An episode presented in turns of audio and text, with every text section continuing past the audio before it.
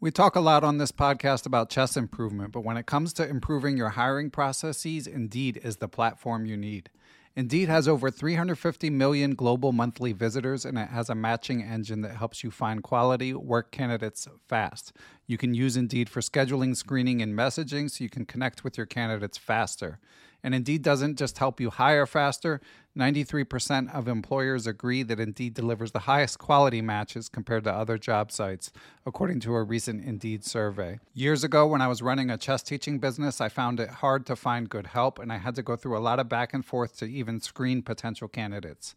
Indeed allows you to do those things efficiently in one place. Indeed's matching engine is constantly learning from your preferences, so the more you use Indeed for hiring, the better it gets. Join more than 3.5 million businesses worldwide that use Indeed to hire great talent fast. And listeners of Perpetual Chess will get a $75 sponsored job credit to get your jobs more visibility if you go to Indeed.com slash chess. Just go to Indeed.com slash chess right now, and you'll be supporting our show by saying you heard about Indeed on this podcast. Indeed.com slash chess. Terms and conditions apply. Need to hire? You need Indeed. This episode is brought to you by Shopify. Whether you're selling a little or a lot, Shopify helps you do your thing, however you cha-ching. From the launch your online shop stage, all the way to the we just hit a million orders stage. No matter what stage you're in, Shopify's there to help you grow. Sign up for a $1 per month trial period at shopify.com slash special offer, all lowercase. That's shopify.com slash special offer. Lucky Land Casino asking people what's the weirdest place you've gotten lucky? Lucky? In line at the deli, I guess? Aha, in my dentist's office.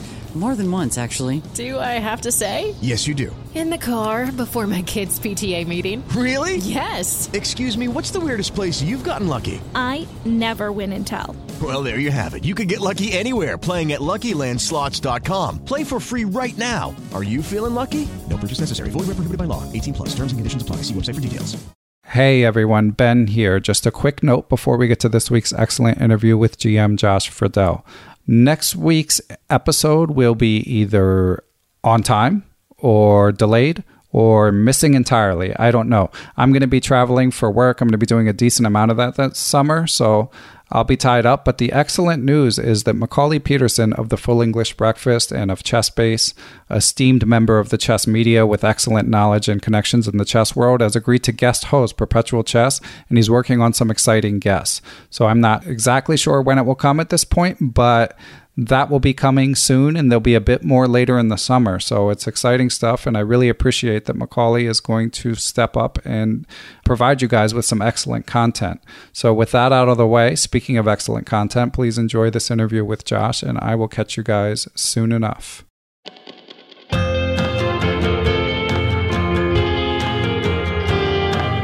Hello, everyone. I'm Ben Johnson, and this is the Perpetual Chess Podcast. On Perpetual Chess, I have weekly conversations with the chess world's best players, promoters, and educators about their lives, careers, current projects, and best practices. Perpetual Chess is brought to you through the generosity of its Patreon and PayPal supporters. For more information, go to perpetualchesspod.com.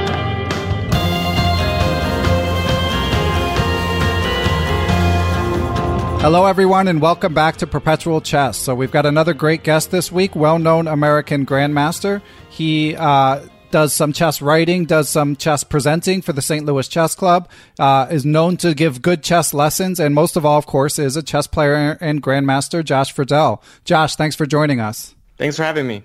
So, Josh, what got me thinking of inviting you on the show? I've been, of course, aware of your great chess play and reputation in uh, American circles for a long time, but you just launched this YouTube series called Autopsy, where you presented your first video last week, and I greatly enjoyed it and thought, hey, now would be a good time to ask Josh to come on the show. So, could you tell us a little bit about the idea behind this series?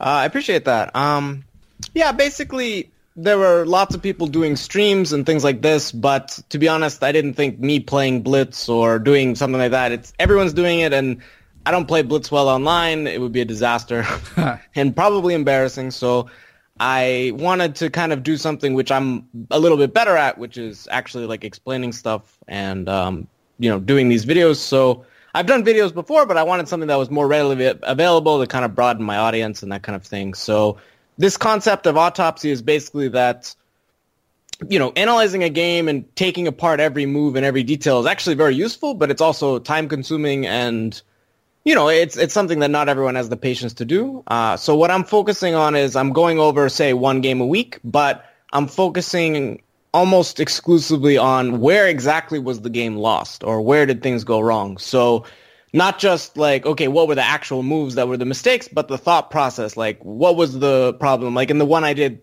my first one, there was one position where uh, it was Aronian playing black and he played a very understandable move trying to trade bishops, but it just lost too much time and then for the rest of the game, like he refused to, you know, open up the game and try to get counterplay. He wanted to create no weaknesses, and it was more that the thought process itself was what led him to losing rather than, you know, any one mistake. Uh, I think, and just that kind of view on on losses. And obviously, if I'm using elite games, they all they you know have a better thought process than I do, but I can still usually find where they went wrong, and uh, that's kind of what the focus is. Yeah, no, and it's appealing for a player like a player like at my level, for example, because one thing I struggle with in elite games is I kind of don't know why you know where someone went wrong. So mm-hmm. I, I know that uh, Aronian and Carlsen, as you you just conceded, and as you mentioned in the YouTube video, obviously they're they're stronger than you, but you're a lot yeah. closer to being able to uh, exp- um, explain their thought process than I am, or than you know, basically any of your viewers will be. So I really enjoyed it, and I think it's oh, uh, it's important for for chess players. You know, it's it's. I think so too, and and also just with computers, like people can look at the computer and go, "Oh, Bishop G5 takes C1 in this particular game was a mistake because it's now plus 0.5, right, or something right. like this." But that doesn't mean anything. That doesn't explain why he went wrong. It doesn't mean like because to me Bishop G5 was such an understandable move, and I understood immediately why he played it. But at the same time, when you look deeper in the position, you realize, wait, that was actually a bad thought process, and it led him to just a very difficult position against you know the world number one. So yeah, exactly. The, just, the guy know, who knows how to at punish that level, you. it's it's so little these little things that do it. Um, but a lot of it's just I think with computers, like people have a false impression of what it is actually like to play a game and what the mistakes are made and all of this. Like, I don't know. I, am hoping that taking it apart will at least uh, shed some light on these these mistakes and like how they happen. And honestly, even at every level, whether it's mine or yours or just beginners, a lot of the same problems actually come up and the same bad thought processes. So um, trying to take them apart, I think, could be useful for lots of levels. Yeah, for sure. Like like the idea in the video you showed of like uh, Aronian needing to accept a structural weakness rather than just try to avoid it. Mm-hmm. Um, but in any event, it's it's a series that I hope you stick with, and I also think the the length is good. I mean, there's a, as you say, there's a lot of streaming. There's also a lot of sort of quick recaps of mm-hmm. games where you know you might get one or two take takeaways, or you might see a nice, ta- nice tactic or something like that. But you're not really gonna be able to um, dig too deep into what went wrong uh, in especially in an elite level game. So yeah, I'm I'm excited for it. Do you mm-hmm. I, you mentioned in in the video that you've got other ideas in mind for what to show? Do you have anything specifically cooked up yet, or is it going to? Um, so I mean, what I'm going to do is I'll probably for my next one I'll show a uh, you know I'll show another elite game probably from the same tournament. Uh, just because it's going on now, people are watching that. It's something uh, to, for people to sink their teeth into. I might I might do a game of my own where I know what I was thinking during the game, so I can go a little bit deeper and show my many errors in in thought essentially uh, but i can do it from a personal standpoint so you know when when people themselves are trying to go over their own games they can use that as a template sort of and at some point i'm hoping if it, if it really becomes popular and people like it. Um, I can have people send suggestions for games or even their own games at some point and maybe pick one per week to go over. And that could be an interesting way to continue the series. Excellent. And the current tournament you mentioned is uh, Altibox Norway, right? Yes. So are you following that pretty closely? Yeah. Okay, so we won't uh, we won't get into the horse race aspect of it because mm-hmm. here we are recording on Wednesday night with one round to go, and yeah. this will come out Tuesday. So no no need for us to make embarrassing so predictions. Will, will know what we don't. Yeah. yeah, exactly. But I did want to ask you, and I had mentioned to you beforehand that I would mm-hmm. ask you about this because one of the storylines that's emerging from this tournament is uh, Magnus Carlsen. Um, uh, made a little comment about uh, a prearranged draws from Mamedyarov and Karyakin, uh, saying he'd noticed it as a pattern in their games in the past, and um, basically, uh, I don't know if you'd call it an accusation because I don't know how wrong it is. What's what's your opinion about prearranged draws at the elite level? Uh, so that's that's a tricky question. I, I would say that in okay, in like for example, open events or things like this, they happen kind of all the time. Yeah. And it's almost unavoidable, especially when you have, you know, people who are, you know, very good friends or study people playing together, relative like it's just something that's fairly common and it's hard to get rid of. In elite events, when they're being paid like quite a lot, it, it makes sense to really take extra steps to avoid it. Um, but I can tell you that whenever you have two people who want to draw, Right. uh, and they're very strong. They can play 30 moves. They can play 40 moves. They can sit there for two hours. You can make it more annoying for them, but you're not going to stop them. yeah. They um, and yeah, and they can play like some cooked up, crazy looking game that will entertain the sure. masses, but still ends in a draw. Yeah. Yeah, but- and the fact is that sometimes these things happen. Like you can walk into someone's analysis and have to find a draw, and I don't think you should be penalized for that. right. So I, I think that you're going to have some false positives and things like this. So I mean, honestly, my my solution, which doesn't sound very original, would be you keep an eye on these players, and organizers keep an eye on these players, and simply just don't give them invites at some point. Wow. Because then it's like you either like let them know like, look, we've noticed this. We see any you know more games that are like like it, following this pattern. We're just not inviting you. Wow. So just out of curiosity, w had you had you noticed this between these two players? Uh, I, I would say like certain players have more of a reputation for it than others. Uh, Uh-huh. But it's honestly hard to tell because like a, a- game like that, the one that they played, it was a really complicated line. It was clearly Karyakin's analysis. Mm-hmm. But Mamedyarov was spending so much time, it's at least possible that he didn't know. Mm-hmm. Um, it is a very forcing line, and I would say he prepared rather poorly if it wasn't arranged. But you can never go 100% on these things because it does happen that you walk into people's analysis. Um, there are certain really well-known drawing lines where you're you're basically 100%. Um, you know, and and I would say that you'll there are very few grandmasters who you will interview or you'll see who haven't done it at some point. Right. Well, like you say, in open tournaments, I mean, you, you know, you need I, to. I wish I could say I haven't, but I certainly have. yeah. Well, I mean, especially in these two round a day tournaments that are common here in the states, you, Yeah. you like managing your energy levels is uh, Yeah. part of the competition, basically. Yeah, and my most recent one, actually, I hate to say this, but I was uh, very sick during the tournament, and it was a round robin. So basically, I, I could barely play. Yeah. Uh, I was basically offering and accepting draws at will, and it's like everyone's kind of been in that situation, and it's like I, I would say that if it's a rare thing, and you know, it shouldn't be too big a deal. But if there are people who are you know getting paid serious money, showing up at events and doing this, then people should just not invite them because it's not good for fans. It's not good for how chess looks. Um, you know, and if and if one of these players stops getting invited, I think that it'll at least send a message that look, this isn't going to be acceptable. Yeah. That Um, but to sense. me, that's really the only solution you can do it, and you can only do it, of course, if there's a real clear pattern. But it's, I, just don't see any other way to do it because honestly, any kind of rule you could set, they can get around. Yeah, and obviously this, you know, things are moving in the right direction if we look back to like Soviet era where, you know, not only draws were prearranged but wins and losses sometimes. So uh, yeah, and, and of course, I mean that still can go. That still certainly goes on in some places. It's not like that's completely behind us. Um, you know, even even even in the U.S., even even other places, like it certainly to say it doesn't happen would just be naive. Um, but at the same time, I would agree that we're moving in the right direction. Now, of course, we have to worry about computer cheating, which they didn't. Right, that's true. And so- and yeah, I think mainly at the elite level, I, it's not that people have become more pure. Yeah. It's that the the incentives aren't as strong to cheat as they used to be, at least at the Yeah. very top level. But here in America, where people can be fighting for you know a big prizes, you know, Yeah. uh, it, I'm sure that it happens. Unfortunately, I've competed in my share of, of Swiss tournaments, and you know there are certain pairings where you just know, oh no, That's like funny. this, please don't. yeah, I guess uh, you're probably not going to name names, but I'm sure. Uh, Uh, probably not a good idea, but Yeah. people mostly know who they are. So oh, that's interesting. So, like within, you know, behind closed doors, like players of it's your. not even. So I don't even know if it's behind closed. It's just you know people know, and cer- certain people you know when they're paired in the last round, it's just super risky. Um, right.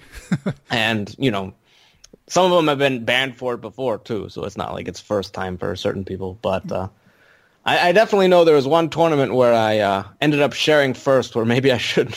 Well, with I shared with two people, and I probably should have shared with one. Let's put it that oh, interesting. Yeah, that's So, that's annoying. I've seen it happen, and it's it's kind of, but you have to, you know, as far as what like, there's nothing I can really do about it. So it's like, okay, you you shrug Yeah. it off, and not doing it yourself is a good thing. But yeah, yeah, and you know, stewing about it probably isn't too productive. Even I, am not much of a stewer. That that's not really my thing, but yeah, I mean, it's you know, it, it Yeah. definitely can happen. Yeah. So so Josh, so your name has come up a couple times on the podcast because um you know your friend Jesse Kraai uh, mentioned Mm-hmm. Yep. uh, the Chess House back in San Francisco, and I think David Mm-hmm. Pruess mentioned you as well. So, um, uh, but now you're in Wisconsin. So one thing I wanted to to find out about your background is how you ended up there. So my journey was basically I grew up New Hampshire, um, where I was for about I'm probably getting I probably should have looked at this before I got interviewed, but I was about I was about 20 or so 19 when I went to California. Basically, David Pruess invited me. He got to Sanford and he invited me to study with him, and I was teaching, but I, I was, you know, not doing a ton of local teaching and all this, so it seemed like a good opportunity. So I went and I um, moved to California and I studied chess with him for a while. Uh, Jesse ended up moving there later. I ended up studying with Vinay Bhat as well, and that's where the chess house concept. I never actually lived in the chess house. I get asked this all the time. What was it like to live in the chess house? Did not live there, uh, but I, I lived near them, and I and I went over to to study quite a bit, and it was kind of a, a good thing. But uh, at some point, like David didn't really play anymore. Jesse wasn't studying much. He was working on his book at the time, and he was very busy. And it just didn't seem. It's an expensive place to live. I I like Northern California. It's a nice place, but I was in El Cerrito specifically. But it was like, you know, nice place, but it's just too expensive. And at some point I got an offer. A friend of mine in Wisconsin, you know, has a company that teaches in schools and things like this. So he offered, uh, this is Alex Betaneli. He said, you know, why don't you move to Wisconsin if you're looking for a place and I can fix you up with some schools and things like that. So, um, that's how I ended up here. Okay, and how long have you been there? I've been here since 2011 is when I moved. Okay, I'm guessing you do pretty well in the Wisconsin State Championships. Uh, I don't usually play. I played this last year actually, because they, they they they kind of invited me and all of this. So I was like, all right, and it was across the street, literally. Okay. so I'm like, all right, I'd be kind of irresponsible not to play. so I usually avoid local tournaments. I I, I just, you know, it kind of reminds me of when I used to play when I was much younger, and I would go to these events with bad air conditioning, and you'd sit there and sweat for four games a day or something, and you know, I felt like I had like I had earned to not play there anymore. Right. Like usually badly run tournaments, not always. Some of them are good, but you know, I, I was like, all right, I've earned not my place not to do this. So, but occasionally I'll go, and it's like it's kind of a nostalgic thing a little bit. But um, but yeah, I did I did play this this last year, and and I did win, but it wasn't uh, it wasn't a walk in the park. I, I gave up a draw to actually one of my roommates, Eric Santarius, who's very strong, like 2400 ish. Um, and I, and I almost lost in the last round to a a very an, an expert who was playing like a really nice game, and I ended up somehow swindling him. But it was not a walk in the park. But I managed to win. So I may take them lightly, but you but you know better. Uh, lightly on your behalf, I should say. no, I, I I always assume the worst. I always assume that everyone can beat me. Like it's Right. just safer that way. Otherwise, for me, overconfidence is very bad. So Okay. assume everyone's super strong and they're gonna kill me, and then I'm pleasantly surprised. Nice. All right. Well, well, we'll get back to that. But one thing I wanted to uh, get a little more detail on is so you said you moved from New Hampshire to California. So did you go to college at all, or did you go straight? Uh, I did not. To I went. I I got into. I got a couple scholarships, you know, to the chess schools. I got into a couple other schools, but I didn't really. If I had something in, for sure I wanted to study in college, I would have done it. But I was interested in medicine, but I knew I didn't want to become a doctor. I was interested in. I had a lot of interest, but nothing I really wanted to do except for chess. Chess, I knew I wanted to do. So most people I know who went to college ended up not doing so well with chess. So I decided, you know what, I'm just gonna I can teach, I can make a living, and I'm gonna do chess. Yeah, So- that was the main thing I wanted to get a little more detail on from you. Is I don't know if you saw this quote from Hikaru about uh, strong chess players going to college. I, he, it was just this week. Did you happen to see it? no. Um, he was talking about uh, someone, some elite player who may be going to one of the schools in St. Louis, and he was Yeah. saying, you know, if these guys go to college, you notice they stop getting stronger, and he kind of singled out Le Quang Liem, um, you know, num- about number twenty five in the world. Um, who's who's been going to college with a chess scholarship the past few years. But I found it found it interesting. I mean, a that he just like named someone like that, but b the the general idea because they are going for a chess program, but on the other hand, they have a lot of other responsibilities. Like I had Yaroslav Zherebukh on, and you know the the number of balls he was juggling was uh was rather staggering. So I, I'm I'm truly impressed by the people who do this. Like I know that I couldn't do it. Like multitasking is not one of my strengths whatsoever. So it's you know it, I I just look at these people and I'm actually like super impressed. Um, but really, like what it comes down to is what they're there for. Like there are some in the past and, and even currently who really are going. They're doing chess. They're coming here. They're getting a full ride, and they're basically wanting to do chess. And school is not their priority. One of the common tricks is that they take a language they already know. right, yeah, it's like an athlete. So that's yeah. been done. Uh, the most famous case was when uh, Wojciechowicz did it, who was in his 40s, and that was very fishy. But okay, I mean, but there are actually people I know who actually did go to college and do it. And like Liem, for example, is in that category. And from what I hear, I don't know him too well, but he works extremely hard and his focus is on school. And he plays chess because that's how he got his scholarship, and he has to. But he's really there not to improve at chess, but to, you know, uh, pursue his major. I forget exactly what it is at the moment. Um, it escapes me, but Okay, so yeah. he's there for college. So it sounds like uh, Hikaru's criticism is well founded, and I'm sure he was, uh, you know, aware of that background info that, that you just shared. Uh, it, it's possible, but it's more like you know, it's not necessarily that they're weaker because they're going to college and distracted. They're weaker because they're that's what they want to do. They're not actually trying to do chess. Um, Okay. They're, really, they're doing chess because they have to, but they really want to pursue college, and that's their focus. Um,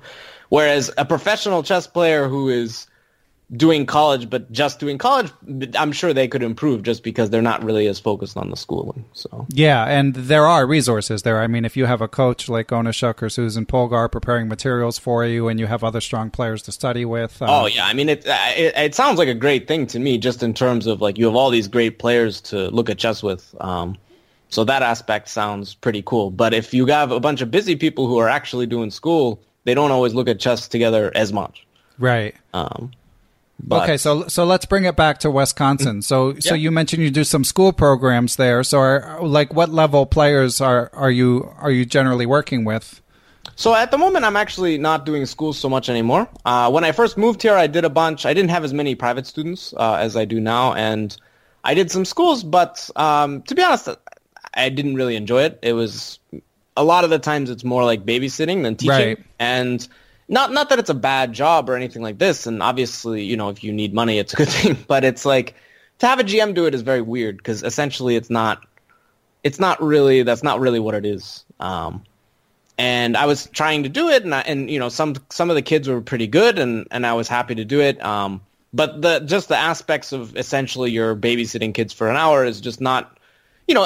Again, when when I need money, of course I would do that. You know, you have to make a living, but you know, it's long. Like at the moment, I have more students, I have more stuff going on, and I've made more at tournaments. So it's like I would prefer to to do that for a living. So essentially, now I teach. I do teach some kids, but it's almost all private lessons or occasionally group lessons, things like that. I don't really do schools anymore. Yeah, that makes sense. I mean, just having seen that, that YouTube video and a couple other of your presentations at the St. Louis Chess Club, it, it would be a, a waste of your, your talents to, to be focusing on just uh, how the knight moves. Sure, I mean, you know, and that's part of it. Like, you know, I, I want my skill set to be used, but a lot of it is also just, you know, enjoyment. Like, I enjoy teaching strong students or, you know, giving one-on-one lessons to even, even like an adult who's like 50, but really is passionate about the game. I enjoy that. Um, but when it comes to like babysitting kids who don't really have interest, like that's not, this is just not fun. So if I can avoid it financially, I will, right? Yeah, makes sense. So it's, it's not just about talents being used. It's largely just it's not, Yeah, pers- not, yeah. not how I want to be living. So Yeah, makes sense. Uh, so when you do work with your students, Josh, um, Mm-hmm. y- you know our, our listeners are always eager for for any any nugget of wisdom about how how to improve their games. So what's your general approach with a student? Like if you top have, secret, I, I don't know. are you are you familiar No, I mean with honestly, I, I- my my theory is like people can have their own ideas, but essentially people teach the way they were taught. That's what I've discovered.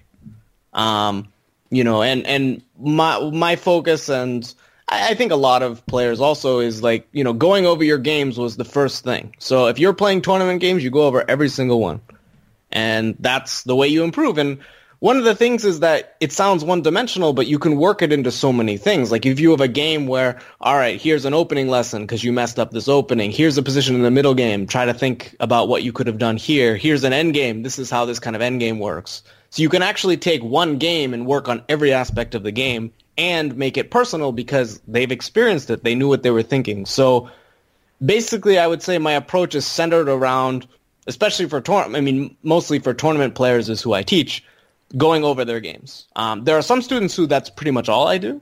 There are other students who they don't play as much, so I design. You know, I do give them problems. I do training type stuff. I show them specific positions or openings, but I would say that for the most of them, it really is centered around self study. Okay, and and getting tying it in with your YouTube series that Mm-hmm. that you've begun, Autopsy. Like, would you say that focusing on um, what the critical mistake was or what was misunderstood is that like a theme that runs through your teaching? Uh, yes, I, I would say that that's what I focus on in most of the games. I would say, especially, you know, because students can look at the computer and they'll see what they did wrong right away. Like it doesn't make sense to just point out mistakes. And uh, I have some students who are clearly are annoyed that I have them think about what went wrong a little more. Right. but it's basically, at least for me, like I, I think it's just, it's, I know it's what I have to do. So, um, I, I just think that that's that's what ends up being more useful because it's so easy to check your games tactically or where your mistakes were. Like you can just plug it into a computer. So my job, I feel like, is to actually make them think about things a computer can't tell you. Like, okay, you played this move, but why did you play this move? Like, what did you miss? And was it just tactical? Were you thinking about the position wrong? Were you misevaluating? Did you think you were better when you were in fact worse? And those are the the factors that often lead to mistakes. Sometimes more than just not seeing something. Okay. So is Um, there overcomplicate it. Sometimes you just miss a tactic, and that's the way it goes. But a lot of the times, there's a error in how you're thinking that kind of precedes that. so is there like one mistake that you or one sort of cognitive error that or misunderstanding that you see more commonly in your students than others? Uh, I would say it's it's looking at not looking at the whole position. Like for example, I, I, I get this is one I get all the time. They'll be I'll ask, okay, why didn't you go for this position? They'll be like, say I have doubled pawns, and there's a whole position with tons of stuff going on. One side has the two bishops, one side has a slight initiative, etc., etc. But just because of the doubled pawns, they didn't go for this line. Right.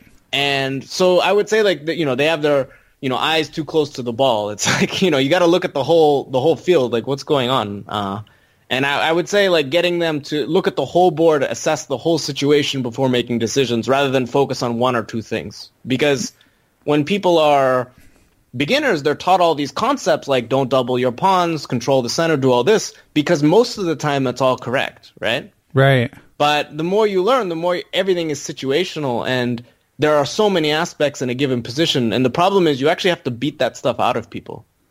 You Yeah. notice GMs break these rules all the time and there's a Right. reason for it.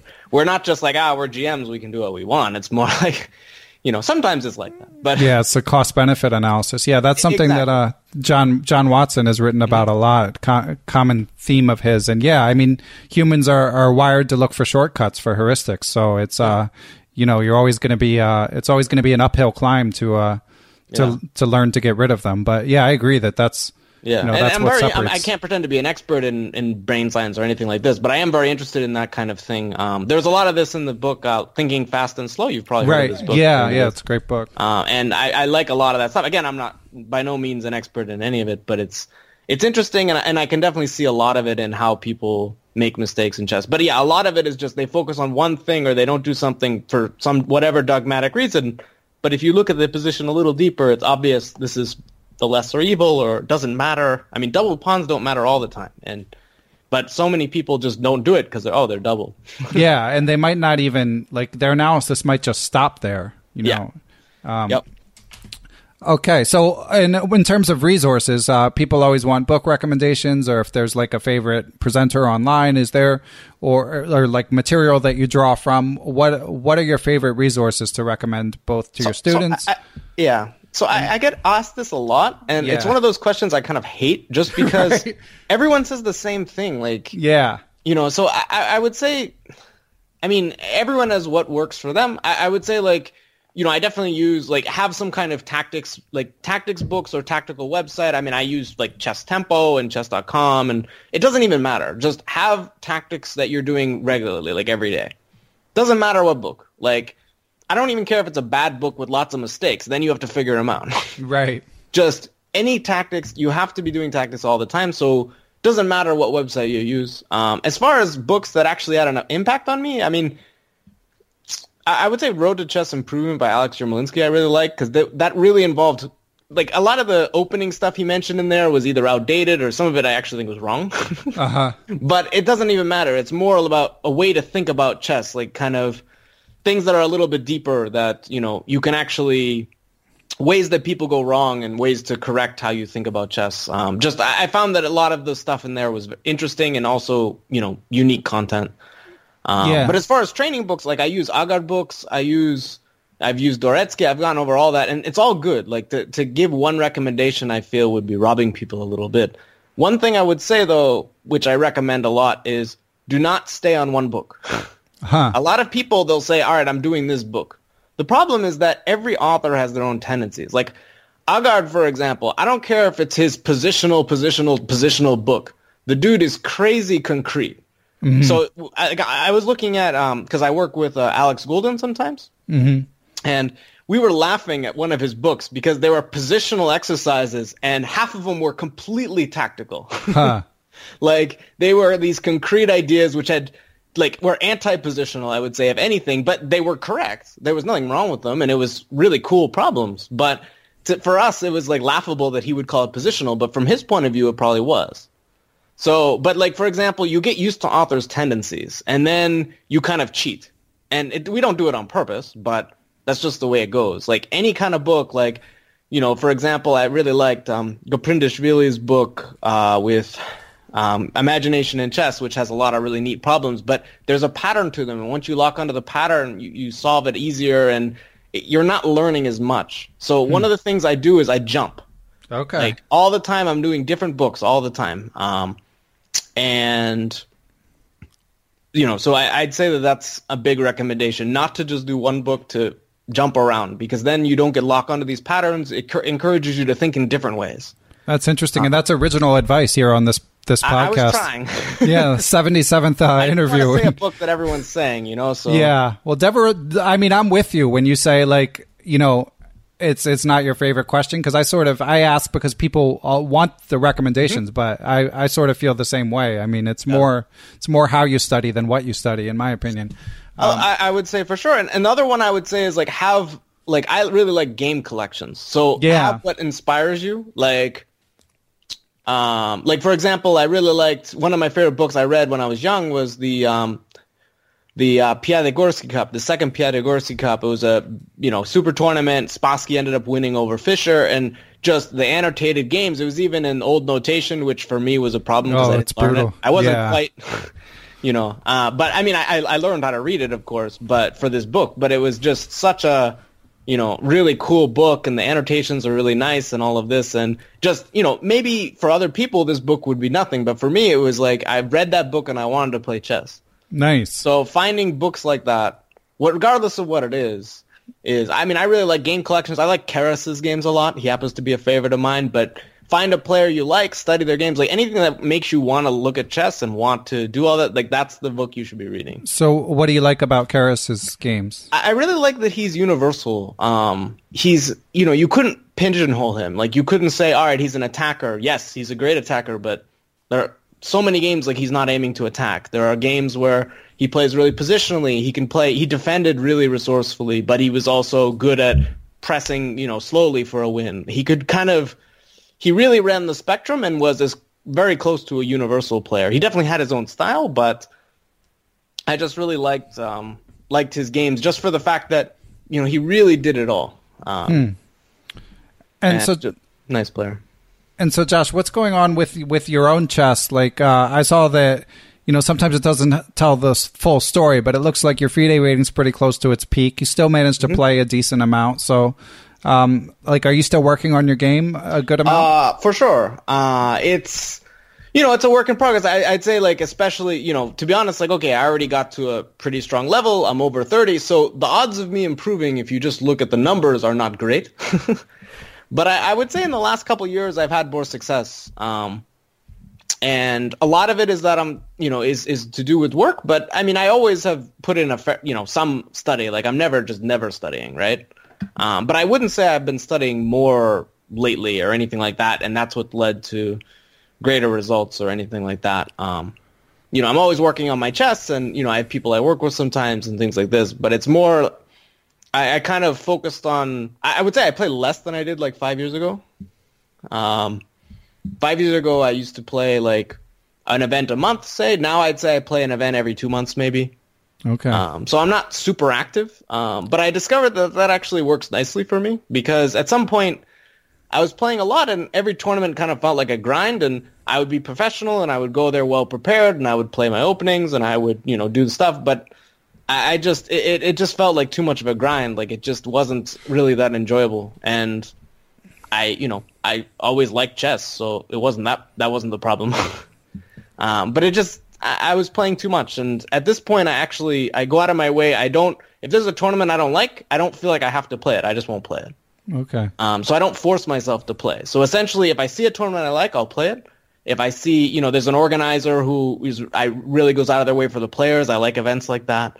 Um, so you know, I'll, I'll play in places I want to go. Like say, ah, Reykjavik Open. It's a strong event. It's a cool place to visit. I want to go there. Yeah. So basically, I end up playing places I like and when I want to. And um, because I don't play as often, I'm always kind of wanting to play in fresh. Occasionally, I'm a bit more rusty than I used to be, so that can be a problem. But um, so I, I So- found that that's kind of my approach now. That I, I, I'm doing it for a living, sort of, but really, to be realistic, at my strength, to make a living from playing is very difficult. Uh, Right. I'm not quite strong enough. So, who else, or who, like, where, or who else? You mentioned they're focusing on either places you like or organizers. Uh, like, uh, w- is there any any one in particular you'd also like to highlight besides Reykjavik, whether an organizer or a place? Um, I mean, you know, I, I always enjoy playing. I, I mean, uh, essentially, overseas tournaments are mostly nicer. So, you know, if I can find an event that's in a place, you know, I always like playing in Greece. I haven't played there in a little while, but like, for example, a place like that it would be something I would be interested in. You know, it obviously if it's too expensive or they don't give good conditions, it's just harder. But um, you know, and I would say in the U.S. though there are more organizers, like people, like okay, for example, in the summer there's Washington International run by Mike Regan, and then U.S. Masters one run by Walter High, and I would say like the conditions I get aren't like out of this world or anything like this, but the organizers put in effort to welcome players, to make their events strong, to you know do extra things, and I, I just appreciate that. Like it's it's a rare thing, uh, especially here. So Okay. you know, I can't always make it. Like this year, I don't. I, I'm making Washington International, but I don't think I'll be able to make U.S. Masters. And it's not that I don't want to go. It's just it's not going to work with my schedule. But it's more like I'd be more inclined to support events like that. Gotcha. And what would be like for a player at your level? What would be good? What would you consider good conditions? So good conditions, like okay, like I, I would say it depends on the style of event because obviously a really big open tournament with big prizes, I can't expect very much. Um, but you know, I I would say it also depends because in the U.S. the conditions are far worse as far as what you get. But I, I would say like for example, if they throw you know, hotel room or they throw up, you know, two or three hundred dollars in the US, that's like you know, that's at least reasonable. Like they're they're making an effort to get players. Unfortunately I'm US Federation, so for norm events I'm not as useful. Mm-hmm. so foreign players can expect more, but you know, if they throw in like a little bit of money, they throw an hotel, that- something like this, which most a lot of the organizers who do that will do, then to me that's at least okay, that's something that is an incentive for me to go, even if it's not in the end that much money. Like they can't afford to. Like they just don't have enough money to to pay everyone like a ton, right? Yeah, I mean, and you're not looking to get rich, you know. Yeah, it's I mean, St. Louis would be the exception. They have better conditions at events like that, um, but they they have money. So uh, obviously, events like that are excellent just because they're you, they're well run. It's at a nice club. They provide good conditions, but you can't expect everyone to have that kind of financial backing. So yeah, for sure. So what is uh what's on your current schedule? What do you have coming up? So in the summer, I have U.S. Open. It's not a tournament I like, but it's in Madison, so I can stay with a friend. And yeah, what don't you like about it? It's, I mean, Just the not- first just four too many- rounds, I'm playing like 1700, 1900, Right. 2100. It just, As it- soon as I just- asked the question, I, I realized the answer. Yeah. it- it's particularly weak, and it's also Yeah. so much luck. Like to have to have eight and a nine to even tie for first, it's it's just kind of silly, you know. Yeah. That's not really a tournament. I mean, in my eyes, that's just it is a tournament, and it you know I won it once. Obviously, it's doable, but it's like to me, it felt very lucky because I. You know, I beat Lend- I lost to Lenderman, for example. I was six and zero. I started really well. I beat Sedora, but then I lost to Lenderman, kind of terribly. So I was like, oh, I guess my tournament's over. but uh, but I won like I played down the last two games and I was black uh, in the last game against an IM. It wasn't like it was that easy, but it was like I got a little lucky with you know not playing a GM in the last round. I ended up winning. Then it got to a tiebreak, and then I could have just not made it, but I ended up making it. And then you know you play an Armageddon game after waiting around two hours. Right. and I won it. You know, again, li- like you know, Mac dropped a piece. It wasn't like I did anything amazing, but it was like, you know, to me, it's just there's so much luck, and it's obviously if you play really well and you just crush everyone, you're great. But it's it's just not really my type of event. Like, you know, if you get seven out of nine tie for first, that's different. That's like a more reasonable score. If you have to score eight out of nine, the tournament's a little fishy. Yeah, that's interesting. I mean, I just want to say to listeners that's sort of like that's the pro perspective you're getting because Josh, I mean, he's playing, you know, for him to be pared down 700 points, nothing good can really come of it. No offense to, to whoever he's playing. No, Uh, I mean, and, and occasionally, uh, like I, I I actually checkmated in 16 moves with black last time, which was which was kind of enjoyable, but it's not. Yeah. It's just something I don't experience very often. right. but at the same time, it's not. Yeah, these are not really great games, and yeah. you know, it's just as a tournament goes, as far as interesting games and strength, and as far as like what you need to do to win, it's just not really great. Yeah, like, it's not a great fit. There's a U.S. Championship spot, which is That's what I was. one yeah, I of the was. main I was going to ask about how, how big an incentive that Yeah, was. and and also like if I get into U.S. Championship, that also provides me incentive because it's like Josh, you got to get better, man. You, you're Right, You're yeah. gonna get slaughtered in an event like that if you don't improve. I always played well at U.S. Championship also, but obviously it's stronger now than whenever I, I played. So Yeah, but when it's in your backyard, I guess it makes sense to, to take a shot. for shot. the U.S. Open, I'll, I'll do it. Uh, and it's one of the reasons I'm not ending up playing U.S. Masters probably just because I have that in Washington International. To do three events in a month would be already a lot uh, as far as you know just being away from teaching and doing all this. So. Yeah, uh, that makes sense. All right, Yeah. so we, we have a, a question from Mike Klein of uh, chess.com. Mm-hmm. Um, I'm not answering any of Mike's questions. um, so, and by the way, before we get to Mike's question, I just Yeah. want to g- give a shout out to his his new podcast. Uh, if anyone listening hasn't caught wind of it, if you like travel, you should check it out. It's called Extreme Travel Odysseys. It's kind of weird to listen to it and listen to Mike for 45 minutes, never mention chess, but um, but yeah, it's an enjoyable uh, side project that Mike just launched. But his Oh, question, of course, actually isn't chess related, but it's uh, tennis related. so uh, why do many why do so many top players enjoy tennis? I, I'm really not sure. I mean, people compare it to a chess match when you know uh, when I'm watching it on TV all the time. And Yeah, they sure do. you know, but there is there is a first of all, it's like you know, obviously there's doubles, which I enjoy a lot also, but it, it's more like there's a one-on-one aspect, which a lot of sports don't have. There is definitely strategy as far as shot selection and things like that go. So it could be that, but it, it could be random also. I don't know. it's it, feels like speculation, but there is some strategy. But to say there's no strategy in baseball would you know be shortchanging the game, right? So it's like I, I really don't know. Um, But you just like it. I, I definitely like it. I, I played it since I, for a long time. You know, I, I play leagues during the summer and things like that. So it's Yeah. definitely like a major interest I have. So. Gotcha. Yeah, and your your Twitter bio says you're a chess grandmaster and tennis and cooking non grandmaster. So Yeah, I mean, well, okay, I, I have lots of things I study and do, but like I would say those are my the two things I do maybe best. I want to say, like you know, as far as other than chess, like tennis and and and cooking are So like what- major interests, which I do regularly. What would you, what would your ratings be in those? Uh, so in, in, in cooking, it's impossible to say. uh, you know, everyone has their own things. There, you know, I, I- like for example, I made pizza tonight, which is relatively new, and it's like they they're, they taste pretty nice. But you would you would take one look at them and be like, a professional did not make this. Um, Right. Whereas some other things I make, like I make, you know, for example, uh, I smoke chicken and stuff like that, which is or roast chicken, like certain types of dishes I'm particularly good at, and those I think are at a pretty high level. So you can't really rate them. I'd say between, but okay, like say between, you know, 1200 and 1900. Oh, I don't know. that's a wide range. I have no idea. It's it's really hard to say. I'm better at some things than others. Uh, as far as tennis goes, I would say I can do it a bit. I, I would say I'm between like probably not expert, but above B player, so A player ish range uh, at tennis. I would say.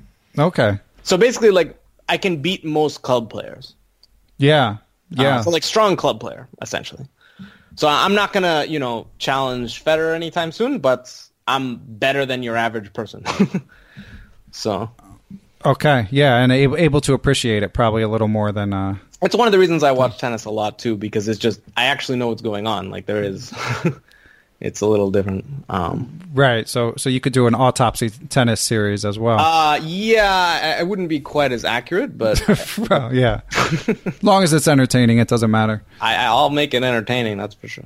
So your student Chris Wainscott tipped me off that that you also coach Sam Shankland uh, a bit. Um, Uh, I used to. It was a long time ago. Um, when I first moved to the Bay Area, uh, David was like, "Yeah, so there's this uh, kid who's uh, you know pretty talented. You want to work with him occasionally? We kind of pass him off between each of us."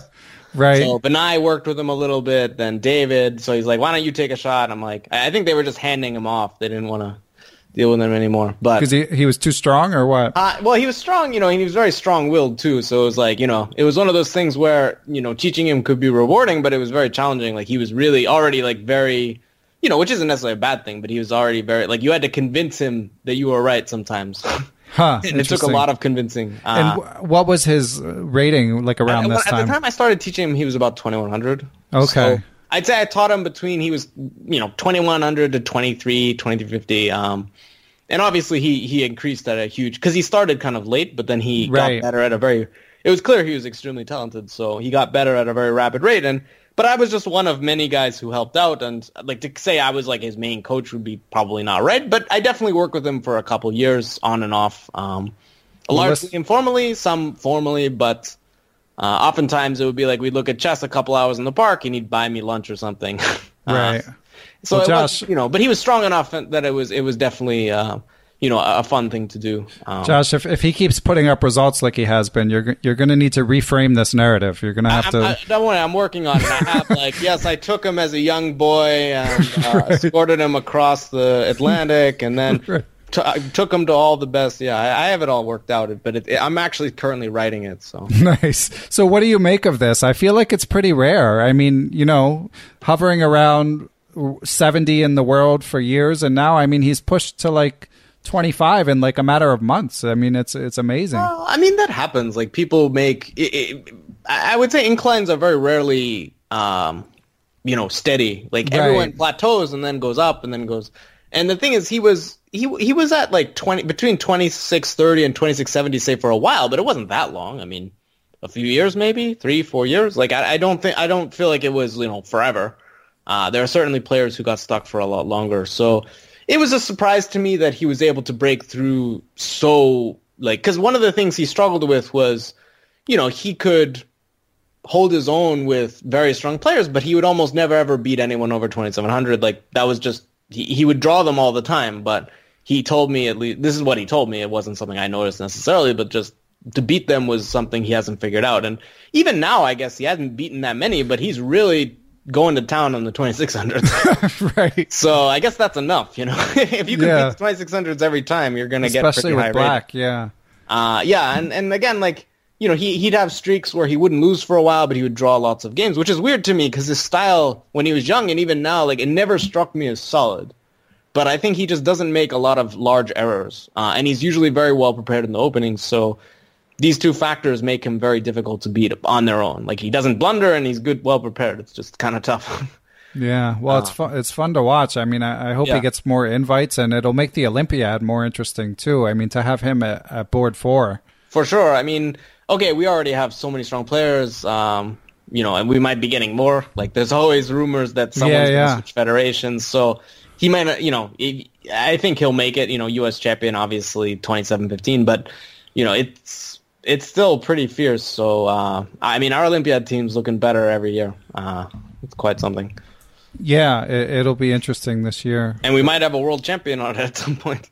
Yeah. Oh, so yeah, of course. So as I as I mentioned to you um, before the interview, uh, we, I feel like we have to talk about the World Championship, but I'm already getting tired of just asking people uh, who you know having every person say Magnus is a small favorite.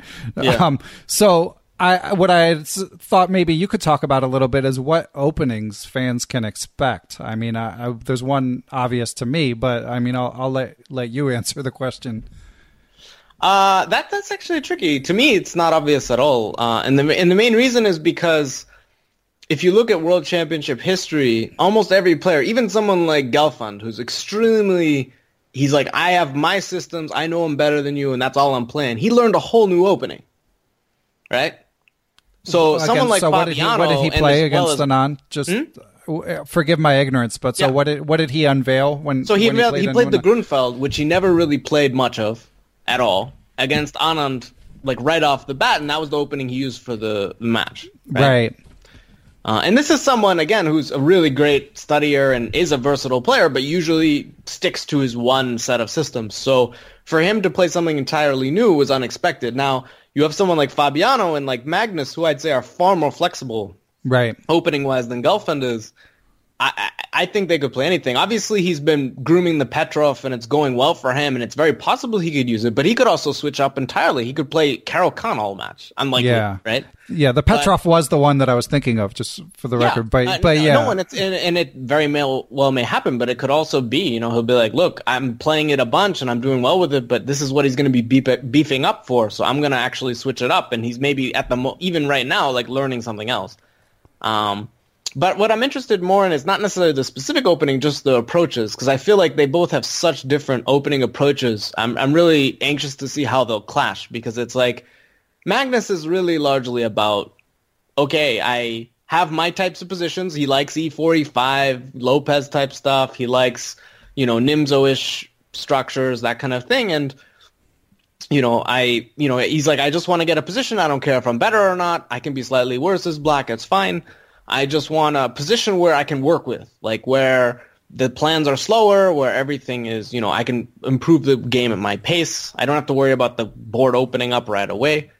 Uh, whereas Fabiano is very much like I'm playing the I'm gonna try to play the gress, the best moves, and I'm fine playing aggressive and playing concrete, and I'll memorize all lines all day. right. um, and, and of course he he can also kind of mix it up, but it's like uh, I mean it's funny because I was gonna say that, but then today he played a line which he knew was dubious, so who knows?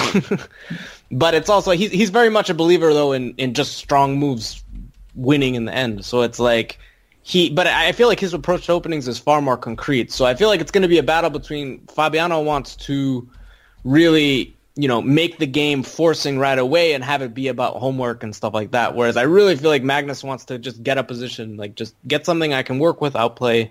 Uh, and it'll be interesting to me, like, who kind of wins that battle. Um, but usually World Championship matches are weird too because they usually start with like they play a, a you know a few BS openings at the beginning just to kind of feel things out. Like, all right, what have you prepared? What's going on? They'll play King's Indian attack early or English or just slightly off kilter stuff right away. Um, but I don't think Fabiano's going to do that. I think he's going to come in full blast, and uh, I don't know. I, I think it'll be really interesting to see how Magnus handles him and how it differs because it, it's a totally different thing than when you play in tournaments. It really is. Um, so do you do you have any experience? Like, I mean, obviously not in a world championship match, but like, have, have you uh, have you had much match play in your career? Match play? No, it, it's something. If you're not playing for the World Championship, you don't really get match play. Yeah. the only so- match I played was a mini match in the World Cup against Wang Hao, which uh, Right. I can't say was super pleasant. Um, I ended up missing a flight because they canceled on me, and then you know barely getting there the day before, and then he refuted my preparation over the board, which was always annoying. and uh, you know, I didn't really show my best chess, and also he's much stronger than me, so Right. it was not pretty. Bad, bad combination. No, it was really bad. I, I was I did not represent myself too well. That was 2009, uh, but that was the only real match I played. Like, you know, apart from you know random blitz stuff and all that. I mean, you just don't get to play matches. It's just not a format Yeah. that most people play uh, almost ever. So occasionally there'll be invites to play them, but it's not. You know, usually I wouldn't be one of those people getting an invite for that. Right. It's usually either stronger or more. Say, like players who are more well known or whatever. So Right. Um. So you you just mentioned this tournament at the World Cup, which doesn't sound like your fondest memory. Do you what what are your uh, what are your fondest memories in in your career? to be honest, it wasn't like that bad as far as like it's an experience. Like I'm glad, you know, I can say I went to the World Cup. I lost, got killed by Wang Hao. I went over the game afterwards with him, and he spouted out like 20 move variations in a second. I'm like, oh, that's what good chess is. Like, right. um, you know, and he's actually a, he's a nice guy. I've known him a little while, so uh, it was it wasn't that unpleasant. I mean, I'm exaggerating, but I, I just didn't play very well. As far as good memories, I mean, winning U.S. Open was something. Um, just because it, it, it, it you know it got me into it, and it was such a presser situation because it's essentially I'm playing one Armageddon game for a U.S. Championship spot. right. Uh, I mean, there was two hundred dollars or something also, but I mean, whatever, right? and Mac ended up getting a wild card, which I thought was a good thing because it was like, I mean, an Armageddon game is so random. Um, So that's that's Mac Molnar. yeah, Mac Molnar, and he ended up getting an invite anyway. But it was like it, it was to play one game for all of that, and I'd never have done that before. It wasn't like I play Armageddons all the time. It's not, you know. Um, So did did you get to pick or did he pick?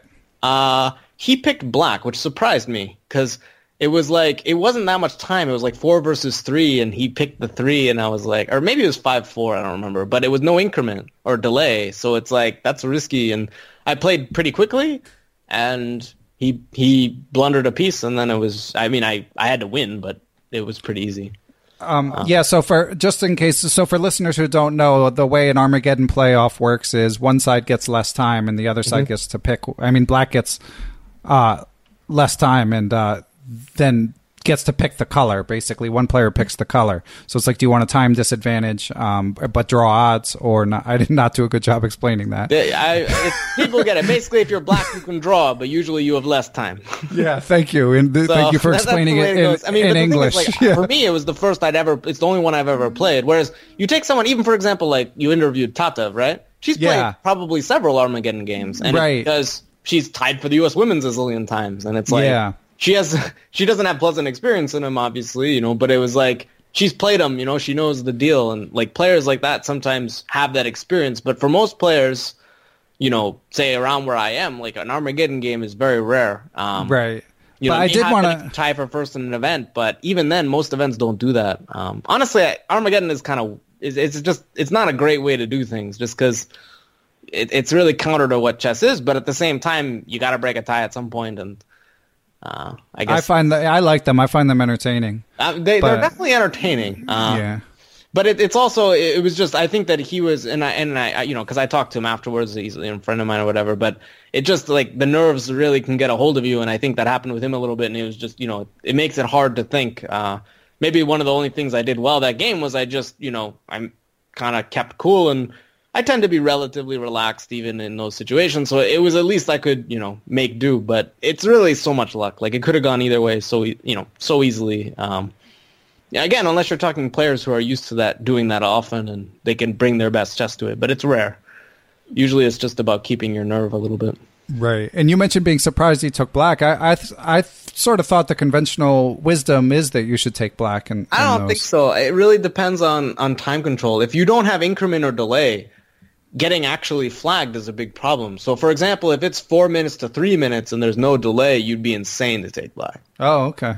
Like that's a whole extra minute. That's a lot of time. And I think it was maybe it was five four. I, I don't know. Right. Yeah. exactly, Five four. I feel no like is more common. But So I was like, man, you do not. But I, I think that you know, he just had more faith maybe in holding with the black pieces. You know, maybe he thought, uh, Josh's black repertoire is better than white repertoire, but I, I doubt anything went into it like that. I think he just thought that it was safer or whatever. But uh, I would have for sure taken white, so I wasn't unhappy. Uh, Okay. All hear- so so Josh, just a couple more questions, if if you don't mind.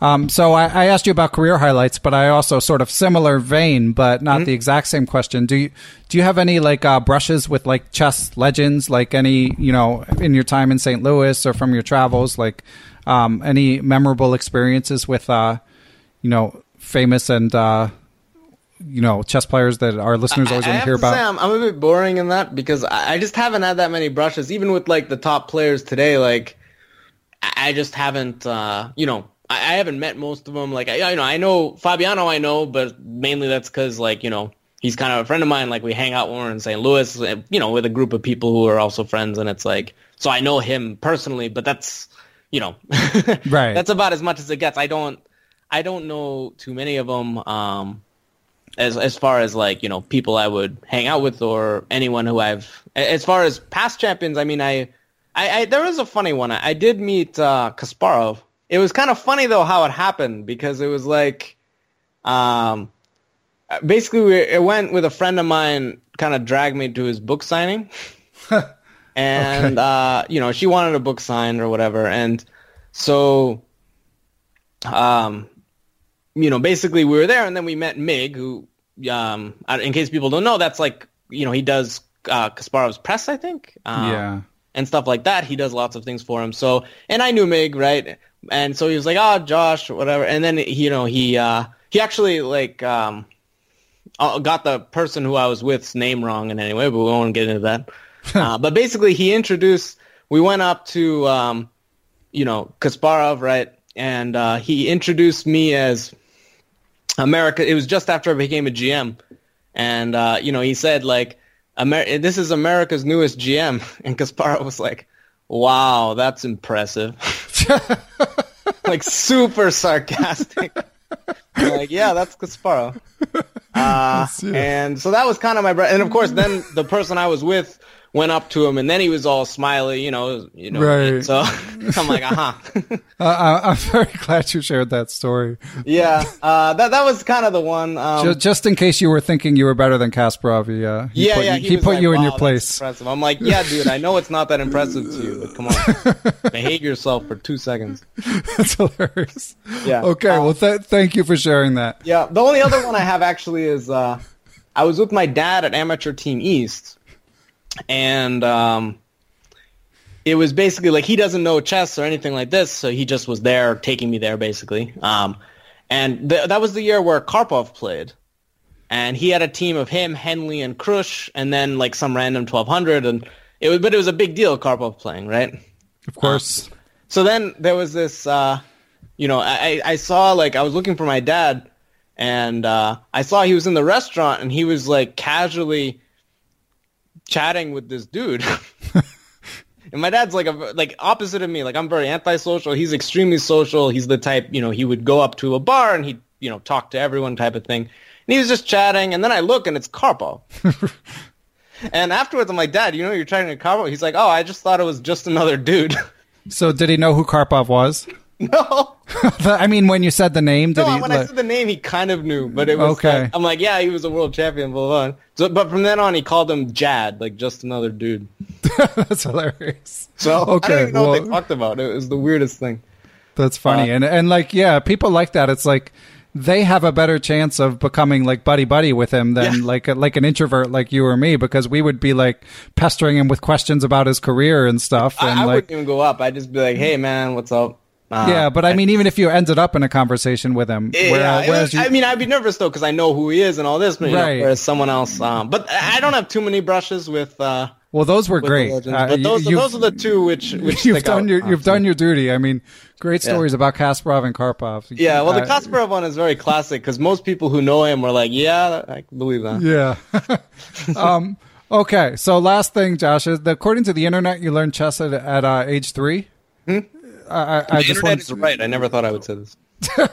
amazing. I, I mean, uh, so did you like? I mean, obviously, I don't expect you to remember yourself, but Mm-hmm. you know the the legend in your family. Did you understand checkmate when you were three? Uh, apparently, like I, I was very. I mean, again, the legend in my family could be false. Who knows? Uh, but it's basically apparently I was my one of my uncles got a set, and uh, you know, and it was like you know, I, I was just after my third birthday around because I was born in December and it was around Christmas, right? So it was like just after my third birthday, and my uncles, one of my uncles got a set, and they didn't really play, but they just played around, and and apparently I was just watching, and I didn't take my eyes off it at all. And then I asked them to teach me, and apparently I learned the moves in one or two hours. Again, I have no idea if that's actually true. But basically, the story is that I then I just kept playing everyone in my family till no one like I just beat everyone, and then I got a teacher. Okay. so But- essentially, that was the story. As far as knowing checkmate and all the details, I don't know. But apparently, they taught me the rules in a couple hours. I don't know if that's actually factual. Huh. So, so my son is five, and it's not, not entirely clear if he knows what checkmate is. Checkmate's really hard. I mean, it's one of those things that like it's why che- che- checkers is a lot easier to explain because you just take everything. You know? Yeah, exactly. Uh, some teachers I know actually do that with chess. At first, you just take everything, and only later do they explain checkmate. Which to me is, I don't know. I don't think I'd do that, but uh, checkmate's a tough thing because it's it's when I tell kids like, "Oh, you can't take the king in chess," they're like, "What?" Yeah, yeah. It's very confusing. Uh, It, it is. yeah. take it. So it, yeah. that's a tough one, I think, for anyone. And I, again, I have doubts that I understood everything perfectly at three. That that sounds false, but so uh, I, you know, I shouldn't. So I shouldn't give up on on my son's chess just yet. no, no, no, no. I mean, well, I told you about Shankland, right? Like he learned the moves when he was like twelve. Yeah, Uh, I worked with Larry Christiansen some, and I'm pretty sure he was in his late teens, uh, or something like that when he really started. So it's like, I mean, five, I wouldn't be. no, I was I was mostly just yeah, yet. I was mostly kidding, but uh, yeah, but but yeah, it is. But uh, just in case, yeah, I would not be panicking. Uh, I'm not a stage dad, so uh, not not that important to me. But um, Yeah. but I was curious about the learning in three thing. Yeah. Um, cool. Well, Josh, that, this was excellent. I think uh, I think we've covered everything on this this here list of mine.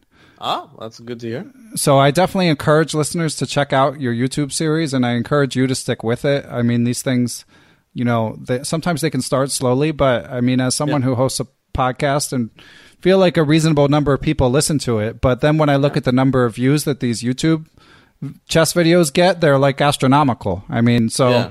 Well, so, I mean, uh, just your your podcast has really taken off. Almost everyone I knew, like I, I I get asked regularly whether I've been on it, and then I'm like, they're like, why aren't you on it yet? And I'm like, I don't know. You know, it's, it's all it's all my fault. Sorry, sorry everyone. no, but it's it, it's just you know, I'm like, well, they're getting people like Polgar on it. They're not gonna ask me, you know. So it's like, uh, you know, but it was it was great to finally be on it. It was uh, it was a lot of fun. Okay, well, you you were always going to be asked for the record. it was only a matter of when. Um, cool. Well, thanks a lot, Josh. This was this was great. Oh, uh, and I guess so. The best way to reach you is probably through your Twitter or through your YouTube page. Uh, yeah, so you can. I mean, I have DMs open on Twitter. Uh, the YouTube page, you can leave comments. Uh, my there's a Facebook fan page also. I have. Um, you can like GM Josh Friedel. It's easy enough to search for, and uh, definitely those are the best places to contact me. My we- I used to have a website which I'm trying to get back up, but for the moment it's still defunct. But uh, but between my YouTube page, Facebook, and Twitter, uh, I should be quite reachable. So Excellent. Okay. Well, thanks a lot, Josh, and uh, Yeah. good luck in uh, your upcoming tournaments. thank you very much. The new Perpetual Chess theme music is courtesy of Geert Vanderveld. Special shout out to him. I also want to thank everyone who supports the podcast. That includes people who tell their friends about it, people who write positive reviews on Apple Podcasts, and most of all, those who have donated to support the show. I spend about five hours a week on each episode, and even though I love doing it, it can be hard to find the time. Without the support of my Patreon and PayPal Perpetual Chess partners, the show would not be possible. They are Adam Ralph, Adam Vrancoulge, Adrian Gutierrez, Andres Crisdois. I hope I did okay there, Andres, on your name. Alex Pejas, Chris Wainscott, Chad Hilton, Chris Lott, Christopher Wood, Coach Jay's Chess Academy, Chris Flanagan, Daniel Naylor, Daniel Schaefer, Gary Andrews, Greg Shahade, James Bonastia, Jason Dunbar, Jennifer Valens, Jeffrey Martello, John Fernandez, Jen Shahade, Jen Scream, Jerry Wells, John Thompson, Johnny McMenamin, Kelly Palmer, Krishna Gopala Krishnan, Lorraine Dore, Matthew Passy, Macauley Peterson, Matthew Tedesco, Pascal Charbonneau, Paul Swaney, Peter Lux, Peter Merrifield, Randy Tempo, Ricky Grahalva, Rob Lazorchak, Robert Steiner, Tatev Abrahamyan, Thomas Stanix, Thomas Tachenko, Tim Seymour, Timothy Ha, Todd Bryant, Tony Rotello, Victor Vrancoul, Zhao Cheng, and Jivko Stoyanov. Thanks a lot, everyone. I'll be back next week with another great.